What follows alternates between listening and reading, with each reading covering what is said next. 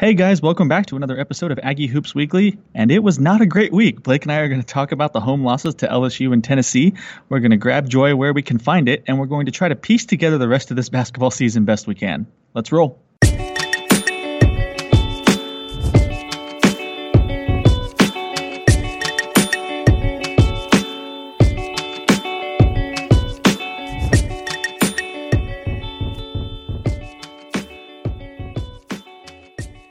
Welcome back to Aggie Hoops Weekly. I'm Blake, and as always, I'm joined by my good friend David. The Aggies had a couple of top 25 teams coming to Reed Arena this week, including the number one team in the country, and came out of it 0 2. So, David, where are we at now? So, this is the part of the pod where I usually run for a couple of minutes. I talk about my overall thoughts about the week, the season, yada, yada, yada. This week can be summarized much more quickly than that uh, this roster is not capable of beating good opposition that plays well. That's really all this boils down to for me. We had two really good teams come to to Reed Arena, the best team in the nation, and another really solid team that's white hot, and they both played well. And when that happens, we just we're not construct our roster's not constructed to win those games. So that's where I fall. Yeah, I will say it was really cool to see some good basketball played at Reed. LSU came in looked looked pretty good. Tennessee looked outstanding. Uh, I was proud of the way the Aggies hung in gave good effort. I know we've had this discussion on moral victories, but the fact of the matter is, this is a young team. You're you're playing for the future right now. You're just trying to get guys experience, trying to get guys minutes because you're two thirds of the way in. I think everybody sees the direction this thing is headed right now. So at this point you're just you're just trying to get guys some run and see who who's going to step up to the challenge and and step forward into a leadership role. You know what? Let's let's have this conversation now. We were going to hit that later, but I think this conversation is more interesting than me walking through what was two double-digit home losses. I think it's an interesting conversation to have, which is what are we playing for for the remainder of the year? We're not going to the postseason short of a miracle SEC tournament victory. So what is there to keep the casual fan engaged? I think you nailed it. It's growth watching the young guys, watching them develop, watching a team that, despite some of its shortcomings, is playing hard. That's what's keeping me coming back, at least. I think there's enough to pull the casual fan back in as we hit the part of our schedule where we're not just playing the Giants every single every single game. We've had a pretty rough stretch of it, to be honest, up to this point. I think like five of our next six are teams either at or below 500 in SEC play. So it might be about to get better. But you're right. You look for the growth, you look for positives, and try to support the guys that are still playing hard. That's exactly right. And I think you're seeing the evolution of, of a couple of players. I think you're seeing some guys, and we'll talk about this later, but I think you're seeing some guys step into some interesting roles. You're seeing some some changes to, to certain players' games, and I, I think the, in some cases these are changes for the better. So it's you just want to get those minutes, get guys out there, get get the young guys comfortable. I think that that's a, a, really big key to what we have left on this season. I agree, and I'll go ahead and hit the games real quick. There's not a ton to get lost in here, but I'm just going to set the tone so when people hear us talking about what happened this week, there's at least some context. The LSU game can really be summarized, Blake, by Tremont Waters, who's an All SEC first team guard. Uh, he controlled this game. It's the best, I would say, Blake, the best single effort by an opponent we've seen this season. Uh, he had 36 points on 6 of 10 shooting from beyond the arc. He was the best player on both ends of the floor, bar none, for the four for the full 40 minutes. I would say the only somewhat interesting thing about this game is that the halftime score was 37 36 LSU. The math enthusiasts among you will note that that leads to a final score of 74 72, which we had one of those not too long ago in November. Uh, and to pull that thread even further, LSU actually did end up with 72 points. So the final score was LSU 72, Texas A&M 57. They pulled away with little fuss in the second half, and kudos to the Tigers. Scoring 72 points in College Station was enough for a victory this time. The other game that we had this week was number one Tennessee Volunteers coming to town. Uh, interesting note about this game: we, it actually didn't start on TV because one of the Big Ten games was running late. One of the SEC games was running late on the SEC network, which would have been the alternate. So A&M was actually in ESPN three land against the number one team in the nation. And by the time the game got on regular TV, it was almost over. Tennessee jumped out to a 28 to nine lead. They blew the doors off of us. It was one of the most clinical, efficient, brutal offensive shooting displays I've ever seen. I think they didn't miss but one or two shots in the opening eight to nine minutes of the first half. But to our credit, we came back with a 10 0 run to at least make it somewhat interesting. We turned that 28 9 to 28 19. And Blake, we continued to play Tennessee well enough. We didn't slow them down, but we had a good offensive performance for 30 out of the 40 minutes in this game. With 12 minutes remaining, we're down two. It's 60 to 58, and it felt like something special might be brewing at Reed Arena and it wasn't. Tennessee did what good teams do. They shut the door. They they cranked up the defensive intensity. We were no longer getting looks at as good of a rate as we were before. Uh, and by the time we were all done, Tennessee ended up with a 93-76 victory. I do think a 17 point deficit is slightly unfair to us given how well we shot the ball, but that's how it went down this week. Uh, there's not really much stretch time or important possessions down the stretch to discuss. It was just kind of was what it was. Yeah, yeah. I think that the the most impressive stretch in the entire week was that 20 to 6 run that A&M went on to get the game back to a, a competitive level against Tennessee in that first half. I was questioning whether they had it in them. Once again, does this team have have the makeup of a team that's willing to fight in a situation like that where Tennessee is just hitting everything that they want. And A&M came back and, and made a great run and got themselves back in the game. So I, I was quite impressed with the Aggies' ability to fight to get back in that game. They they played great. Uh, second half was was good up until about seven minutes left. So, uh, and I think that there's some things we can talk about there. I, there was time management and game management issues that I had with that, but all in all, I think you've you've seen some good things from the team this week in terms of individual players. Yeah, you you're looking for moral victories and just trying to find growth and development like we've talked about, but I think you saw some really positive things this week. I think so. I think there's there's something to uh, something to take away this week for sure. I do want to mention the the Tennessee shooting display. I don't know, Blake, when the last time you saw a team come to Arena and shoot that well, or really the last time we saw anyone shoot that well. Uh, but Tennessee was 31 for 42 inside the arc. That's a 74% clip, and they were nine for 20 from beyond the arc, 45%. Uh, they got to 93 points, Blake, by going four for four from the line. Normally, if you get to 93 points in a college game, you're getting to the line constantly and you're draining most of your free throws. This was just a barrage of regular shots. It was, uh, it it felt overwhelming at times. Um, one note I want to bring up is that the least efficient player they had on the court was Admiral Schofield, who had 14 points on seven for 14 shooting.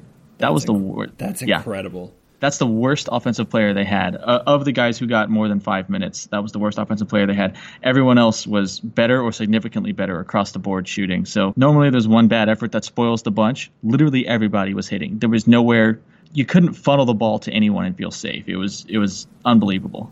Yeah, there's here's an interesting comparison I was thinking about. So you go back to the beginning of the season, going on the road to Gonzaga. Yes, it's a road game versus a home game, but we're talking about A and M is have is playing two teams that have been ranked number one in the country this season.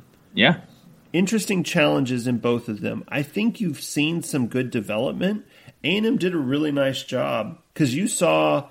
Uh, against Gonzaga, you saw a team that did exactly the the blueprint was almost the same. A team that just played really well, and in in the beginning of the season, A and M didn't know what to do. Mm-hmm. This time they fought back, but I mean, I don't know what you're going to do with that kind of shooting performance because Tennessee is really good. I would actually venture to say I think Tennessee is head and shoulders above Gonzaga, and that's not a knock against Gonzaga. I think Duke and Tennessee are, are neck and neck pulling away from the pack this year because those are two outstanding teams.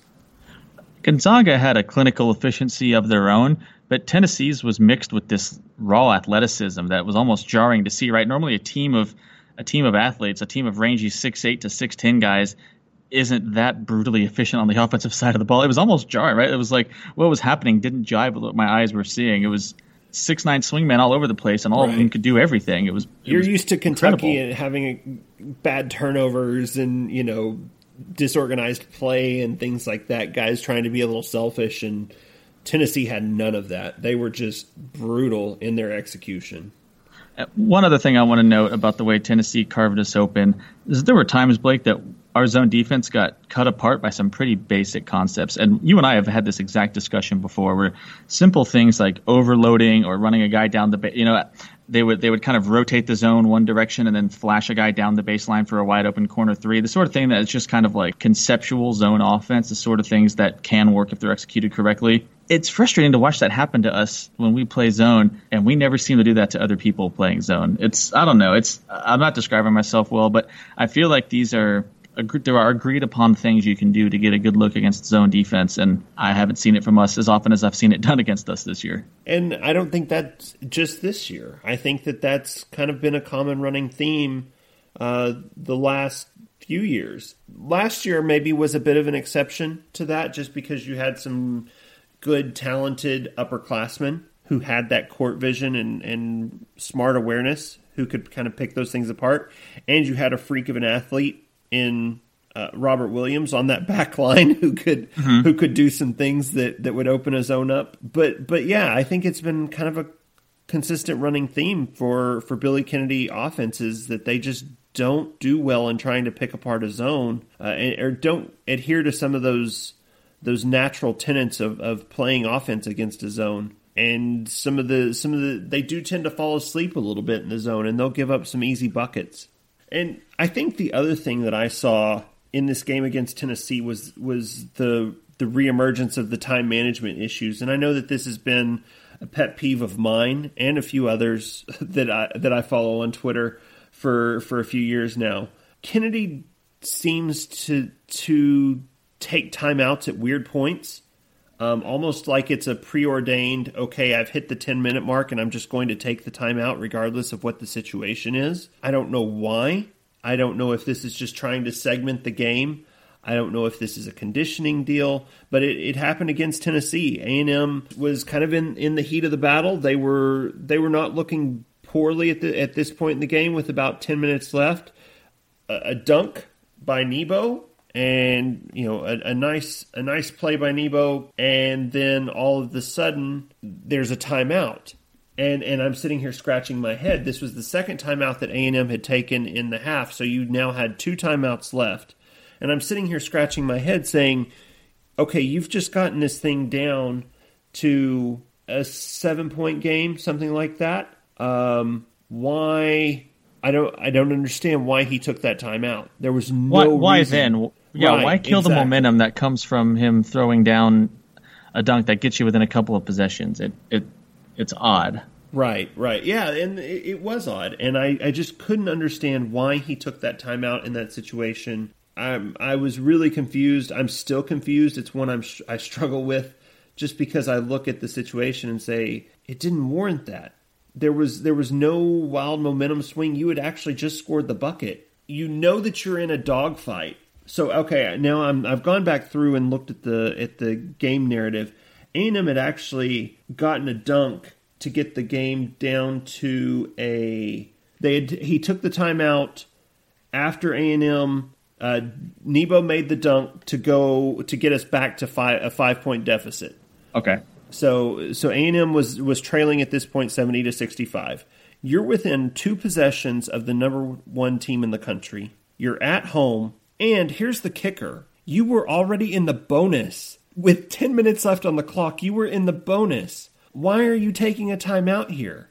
They're, you're going to pick up fouls down the stretch. I, I don't understand the this situation. You know that you're trailing. You're to need you're to need to have those timeouts in your pocket. And sure enough, two minutes later, there's a loose ball on the floor. TJ Starks dives on it, it slams another timeout, to avoid the turnover, and all of a sudden you're looking at the final eight and a half minutes with one timeout in your pocket, and that's it. And and that burned us because there were times where you could feel Tennessee turning up the heat in those last eight minutes, and we swallowed that timeout yep. and we let things play but, out, and it spun out of our control a little bit. Exactly, a minute a minute after that that timeout was taken, Tennessee went on their run to extend the lead from six points to thirteen points in a in a, in that minute stretch. It was and it roughly it started a minute after the timeout and it extended you know for about another minute. Within two minutes, they had gotten the lead from six to thirteen,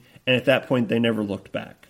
So and, was, and, a team like Tennessee, that's all they need, right? Exactly. You, that's you that's snooze that's for ninety it. seconds, game's over. Right. That was the point where you take the timeout. That was where you say, okay, they got to you know they got to 11 let's take the timeout it's a double digit. I need to calm my guys down. I need to come up with a good possession. So let's get a good bucket here. Let's go with the set play. Let's figure something out. And you've handcuffed yourself because you you blew a timeout with 10 minutes left after you had just made a bucket. I've watched these things happen over and over and i fail to understand the logic behind them because it's it's counterintuitive to everything i've seen in terms of game management and time management from a coaching perspective. And the, the rules committee in the offseason pulled the timeout from every, from everybody, so you, you have even one less to burn than you did, you know, last right. year. Right. If you had five, yeah. if you had five, okay, that's that's manageable. I would be okay with that timeout. But now having four, you've got to adjust, and there was no reason to take that one. So, just just one of those frustrating things where you felt like a&M at least had a chance coming down the stretch. They had they had a chance that maybe if if something broke right, you know, hey, crazy things happen, right? You you get some momentum, you make a couple plays, all of a sudden it's a it's a two point game, and you know they're they're scratching and clawing it out, and you're in double bonus at this point. So you know any foul, you're going to the line. This th- there were things that could have worked in your favor if you had if you had managed the game correctly. I've got nothing to add.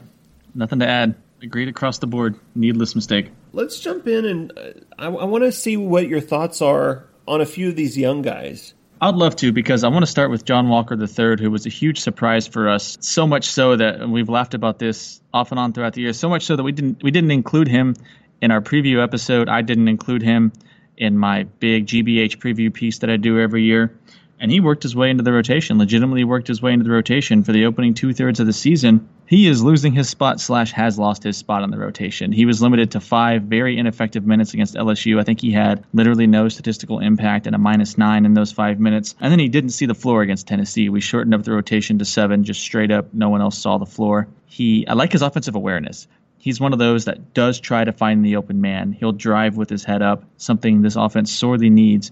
But I think, Blake, I think it's just a matter of the pounding we were taking on the boards with him in the game and the defensive liability he had become down low. I think just overrode any plus he gave you with his ball movement and with his vision. So I don't know if we're going to see him again this year. It might just be one of those things where, you know, hey, kid, put on 10 pounds of muscle and we'll see you next October. Uh, what do you make of this guy?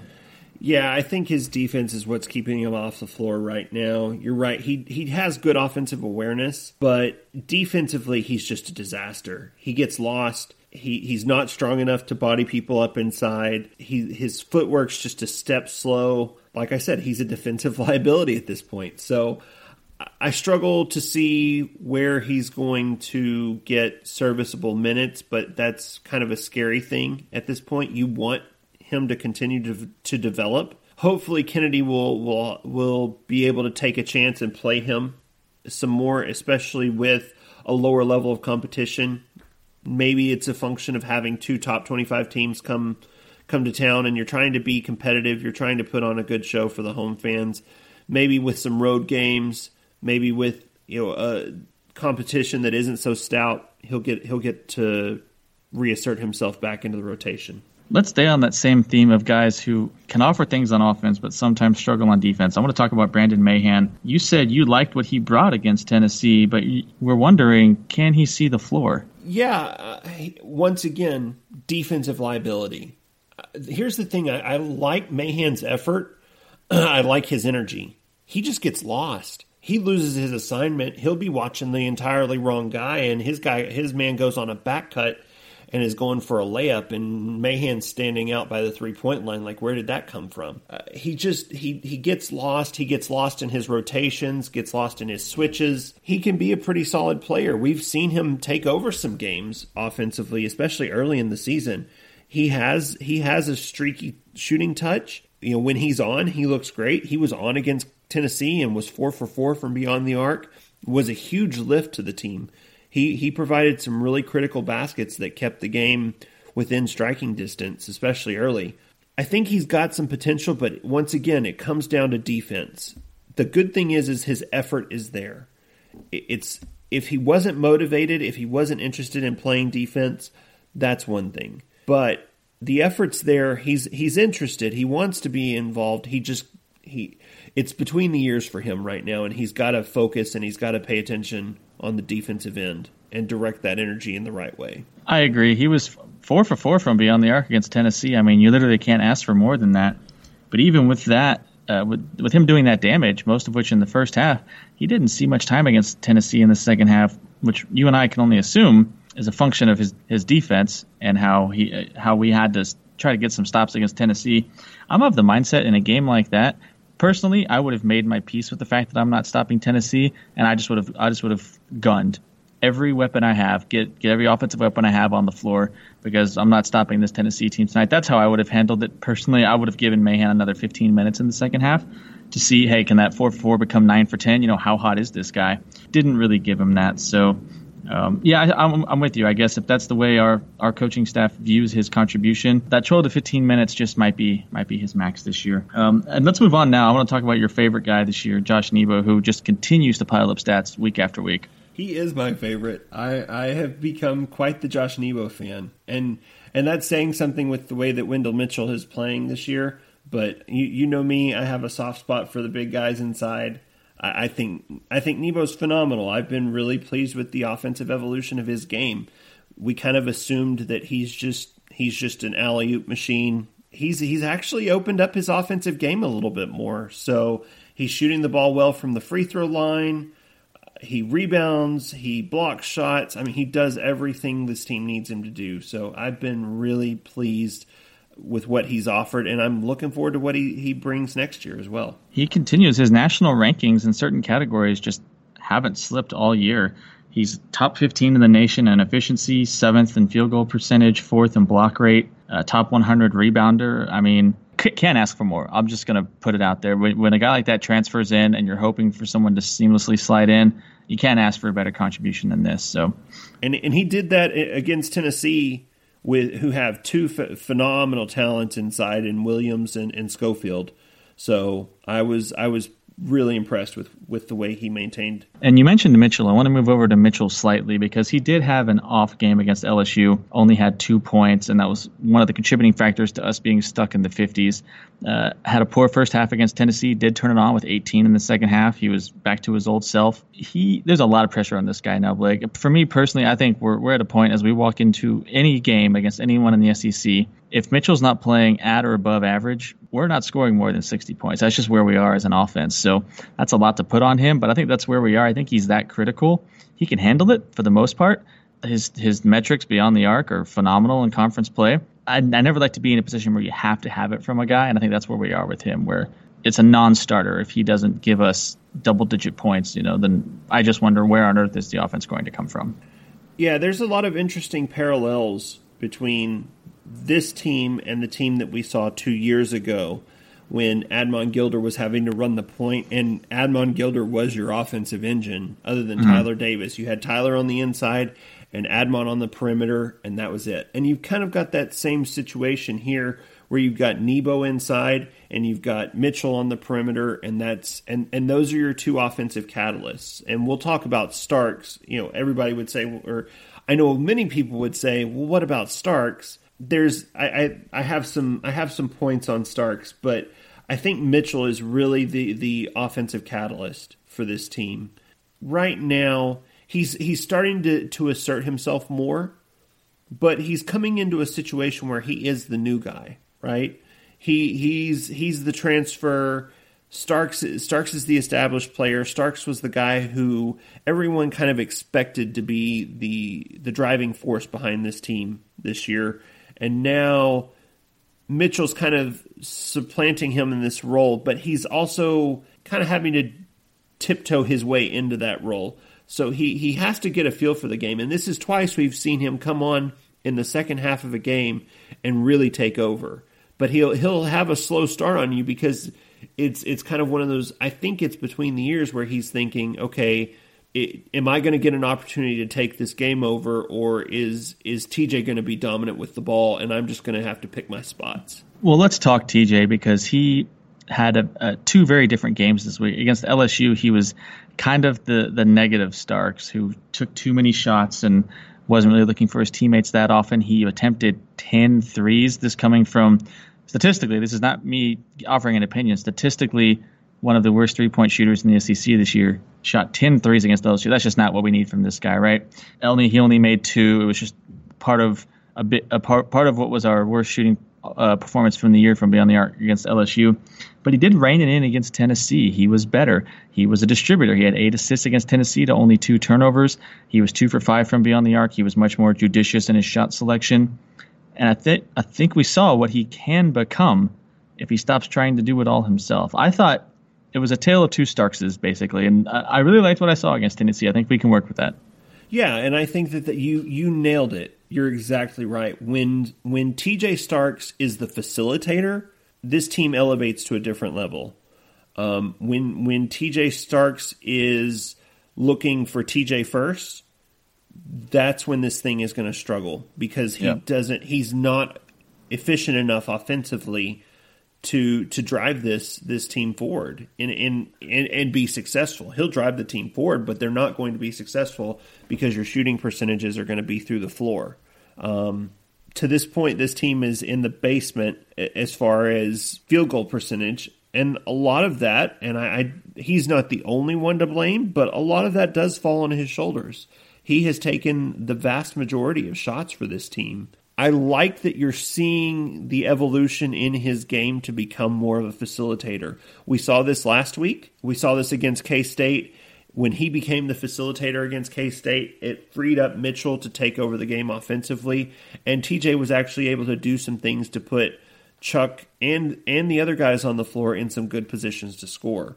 TJ's got he's got the basketball IQ. It's just a matter of getting him going in the right direction and realizing that that he doesn't have to do everything. And I think when Admon went out, TJ TJ felt like he had to take it over and he had to run he had to run the show. And I think hopefully we're seeing the evolution in his game to say, okay, I don't have to do everything. I can rely on these guys. I, I trust my teammates to, to be able to execute. I think that's it. I think it's what we've stumbled onto as we talk about these guys back to back is I think that relationship might be one of the most important things to watch develop down the stretch is how do those two play together in an efficient manner. So we'll see. We'll see if Starks is more willing to give up the shots. We'll see if Mitchell's willing to take the load. Um, honestly, Blake, I really don't have anything else to hit. I know we've we've had a, a good discussion about many of the individuals. I did want to note quickly that the SEC overview is a little bizarre in that only four teams are above 500. The uh, so Tennessee, Kentucky, LSU, and South Carolina are above 500, and there's a huge logjam of six teams at four and four. Um, I say that to say that we do have a chance to make up some ground if we were to start winning some basketball games. We could conceivably come out of this cellar and maybe maybe not play on the opening night of the SEC tournament. For me, that's the that is the achievable goal that we can look at. We're not making conference tournament or we're not making postseason tournament play. But the way the SEC has broken, we could climb out of the bottom four. So we have a chance to we have a chance to to make some noise. But more importantly, with the exception of our trip to LSU, we're basically done playing the really good teams. So I don't know. That's something to get excited about. That's yeah, definitely. I think I think you do have some opportunities. I think that we talked about this at the beginning of SEC play. Our schedule was front loaded, and it was it was going to be tough because it put us in a hole. Well, guess what? We're in a hole. Yep. But you do have some opportunities to make up some ground on the back end. Hopefully, we shouldn't be sitting here talking about games where we never had a chance because the opposition was just that good. If we're getting smoked by 15 and 20 over the next two weeks, we've got much, much larger problems. This is the only week where that will be remotely not the worst thing in the world. So I don't know. It's we'll see what happens, Blake. We'll see what happens. Well, I'm looking forward to hopefully maybe picking up uh, a couple of road wins against Ole Miss and Missouri this week. I'm looking forward to it as well, man. I'll talk to you soon. Hopefully, we have some good news to share.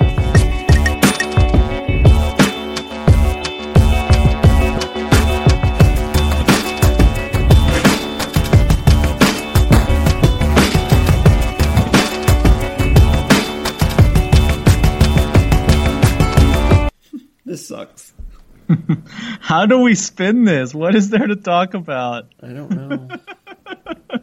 what do what do we do? What do we do?